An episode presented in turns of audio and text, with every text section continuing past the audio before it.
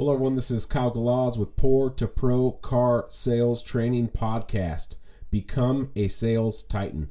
We are in season three, episode five. We're going to be talking about controlling the customer. This was uh, brought up to my attention from a salesman out of the East Coast named Rick at Abelhoff Nissan, and his sales managers managers were telling him, "Hey, you need to get control of your customer," but they they failed to tell him how to and gave him some tips and tricks. So he reached out, and here we are. So I dedicate this uh, episode to Rick, and me and Rick actually have a one-on-one coming up this week. Pretty excited about that.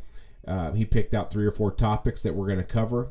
And if you guys want to have a one on one, message me. I'll get you the details on how it works. We can put a game plan together to get you better and turn you into a sales titan. Uh, season four is going to have 10 episodes, and each one of those episodes is going to be one of the one on ones that I've done with you guys. So if you guys want to be written in the history books and be a part of this podcast forever, then make sure you get a hold of me so we can get you uh, a one on one session. And it's an hour long and get you on the podcast for uh, season four. It should be a fun, a fun season. I, I look forward to it. So if you want to be a part of it, the slots are limited. So I got seven left. So make sure to message me. All right, let's get let's start talking about controlling the customer.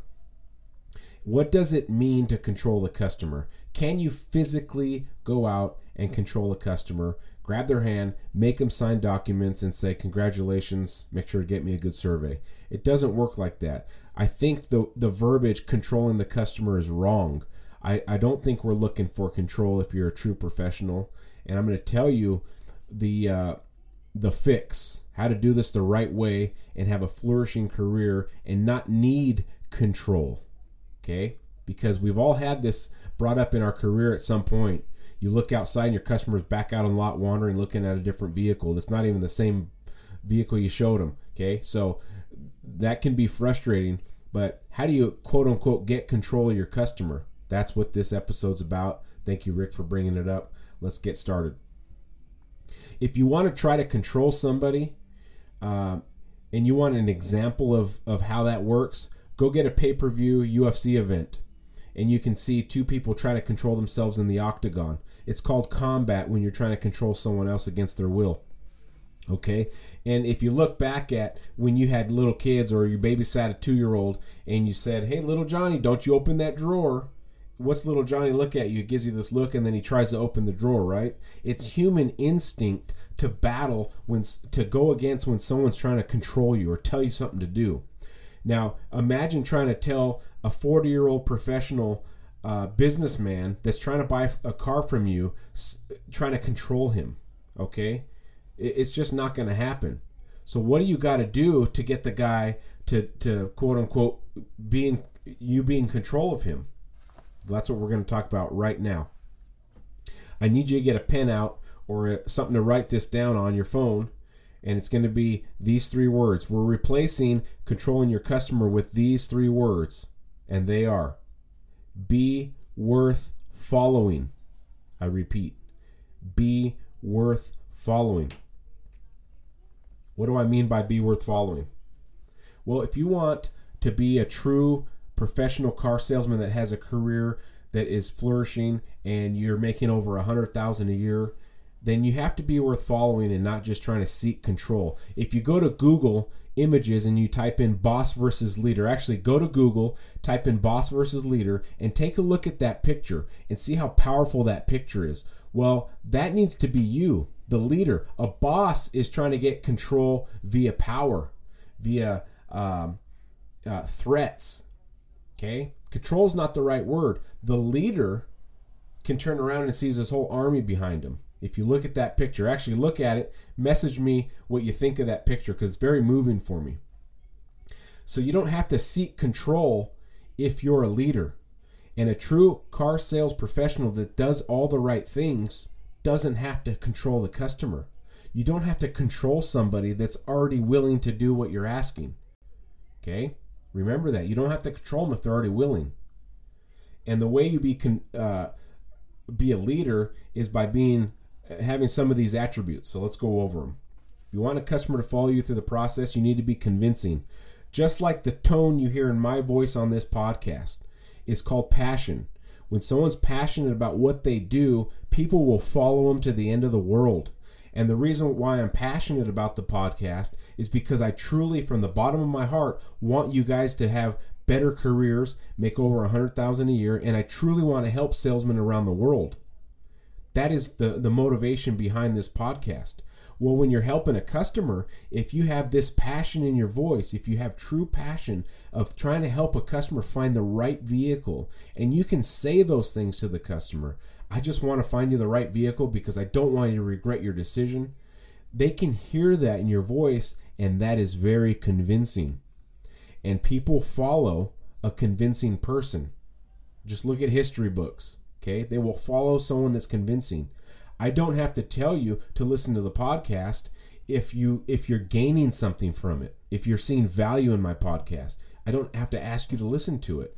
No different than your customer. I don't have to tell the customer or try to get control of the customer if they're already following me, okay? So be convincing. The next one is be professional. When I look at a true professional that is on a, a, a, whole nother level than me, even at my career level, and I see someone that's even more professional, I want to be like that guy. I want to know how he did it. Okay. So when you're helping a customer, if the customer's smoking and joking, spitting tobacco and, and dropping F bombs, don't do that. Don't try to mimic your customer in that regard. Hold yourself accountable and be that professional because the customer, if you can get them to looking at you like you're on some pedestal and you're the most professional person they've ever met, they will follow that guy if you act like them, you're they don't want to follow a guy that's just like them. That's they're already that person, and they're certainly not going to brag to their friends about you if you're just like them. Oh man, I met this guy. He was just like me. Oh, okay.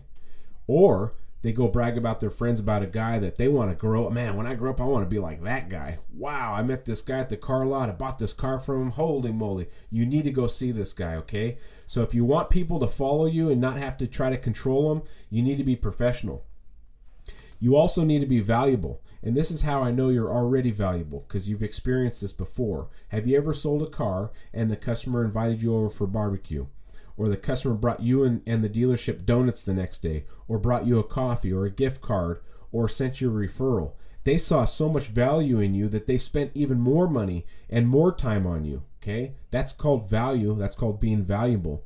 And when customers can see that kind of value in you, they they want you to make more than your normal commission. Okay, that's someone that they'll follow to the end of the earth. You don't have to control that person. You don't have to try to gain control because they will follow you. Another one is be different. If I were to interview every salesman in America, a lot of them would fit into the same categories of of professionalism. They probably have the same walk around skills, same product knowledge, same enthusiasm, right? But if I meet someone that's completely different and unique, that's the kind of person that will earn some business a little bit more than the than the normal salesman because you don't fit in the same category as the normal guy, the normal salesman. So be different. People like different, and also be exciting.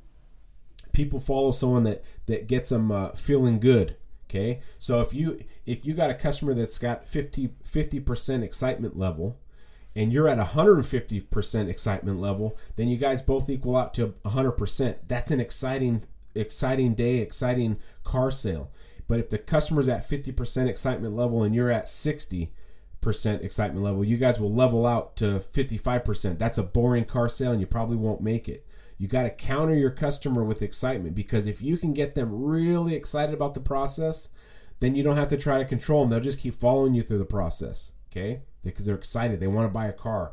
They haven't felt this way in years at a car lot. So, yeah, I want to, what's next, okay? So remember those three words be worth following. Okay, now another part where salesmen uh, fail is is not telling the customer and being informative uh, informative of what's next in the process.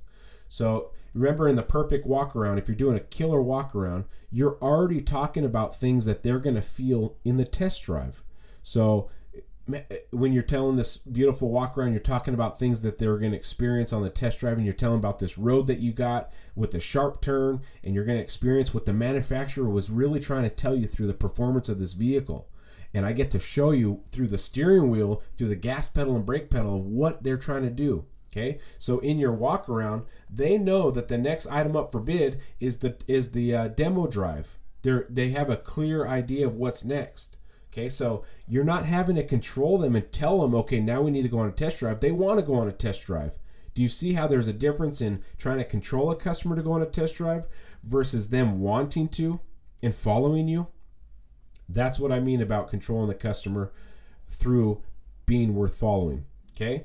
Now, when you're on the test drive, if it comes up organically or when you get back from the test drive, what's next after the test drive? Time to go in and work numbers.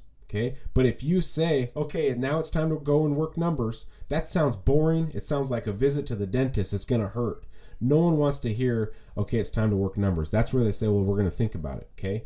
But if you word it something like this and, and, and be convincing, then they'll follow you right in the showroom. And this is how something that you can say as an example. Well, I'm glad you liked the vehicle and the way it drove. I was super excited about showing you that. At this point, I'm going to take you inside, get some very basic information because I want to make sure that you're making a fully educated decision on whether you buy this vehicle or not okay and i need to do my job to make sure i'm selling you the right vehicle okay because the last thing i want to do is sell you the wrong vehicle and i just want to make sure that i got all the right information so you can make an educated decision and i can hand that information over to you okay? Now you see how i worded that to where now the customer is oh yeah yeah i want to make sure i'm making an educated decision. Yeah let's go inside. I'm still doing the same thing. I'm working numbers because that's the next step. But instead of saying uh, okay, it's time to go work. No, well, why don't you want to work numbers? Okay, now I'm trying to get control. I've lost control. Now I'm trying to get control. But if I word it like, I want to get you the rest information so you know you're making a, a, the correct uh, decision of whether to buy it or not. And, and I want to make sure I'm doing my job so I am selling you the right vehicle. The last thing I want to do is, is try to sell you the wrong vehicle. So let's go in and get the rest of it. Okay, so you see how I split that up. One of them they want to follow you, one of them I'm trying to get control. Okay, now you're at the desk. This is where the customer is by themselves for a for a moment. Okay, you're going to work the deal with your manager. There's already two salesmen in front of them, and it's a 30 minute wait to work your deal. Okay, so now your th- customers are mind wandering. Oh, now they're back on the lot looking at a different truck that's a different color and it's way more expensive. And you know it's not going to fit their budget. Okay, so there's a time, and that's usually when the sales managers see this. Will get control of your customers. So what what can you do to keep customers at your desk? Have you ever thought of this? Is your desk really boring and it just has um, pamphlets and things that the dealership sells? How about you do this at your desk to keep your customers' mind off of hey we're just sitting around? Have tr- uh, cell phone chargers at your desk really cool wireless ones, wires so they can charge because most customers can't be too far away from their phones, right? And most customers have 50% on their phone, 30% on their phone at this point. So if they have a place to plug it in, guess where they're going to stay? They're going to stay at your desk. Now, if you don't want to do the charging stuff, get something on your desk that they can do, like a maze. Oh, I want you to try this maze while I work the numbers. I was able to beat it in 3 minutes and 82 seconds. No, that doesn't make sense. 3 minutes and 18 seconds. so that gives the customer something to do. You're not necessarily controlling them, but you're controlling the scenario and you're not allowing them to wander off and have the ability to find something else. Okay, so give them something to do at your desk. You can have uh, a, a, fridge full of different drinks they can pick out. You can show them where the coffee is. You can show them where the the the bathrooms are. But give them something to do while you go work those numbers because that is also um, keeping control of the of the process. Okay, so remember to be clear about the process Give them something to do while you're at the desk and make sure they know what's coming up next. Be informative in, in not just the vehicles features, but be informative on, on the car buying process, okay? Now, here's something that I've mentioned in a, in a previous episode is uh, is when you're a baby, your mama tells you what to do. When you're a toddler, your daddy tells you what to do. When you go to school, your teacher tells you what to do. When you get a job, your boss tells you what to do. So people, their entire lives have been conditioned by the system to be do- to be told what to do. Well, when they meet somebody that can hold themselves kind of an authority figure, okay, and you can establish that you're a professional way above their skill level, they'll start looking at you as someone above, someone that's kind of authoritative. And they've been conditioned their whole life that, oh, yeah, I follow this guy. He knows what he's doing. I don't got to think about it. I don't got to question it. This man is a professional. He's done everything right. He's being clear of what's next. I will listen to this guy. So without controlling him, just by do controlling the customer, just by doing what you do professionally, they will follow you to the ends of the earth, right? They're going to follow you through the car process because they've been conditioned since they were born. People need to be told what to do and you need to lead them. And if you want to have a flourishing career, you don't have to control customers. They follow you through the process because they you've built trust. You've built uh, that you're a professional salesman. You've showed them that you're knowledgeable. You've shown them that you know the competition. And you've done everything to the point where they can trust you and follow you to the end of this car deal without having to use control tactics. Okay? Just like I don't have to tell you to listen to this episode. I didn't tell you to listen to this episode. You just did it because you wanted you want to get better. Well, the customer it's an, it's no different for them. They want to make sure they're getting the, the better deal. And if you can show them that they're getting the better deal with you, then you don't have to control them. They just follow you. So remember, be worth following. Okay? Now the passion part.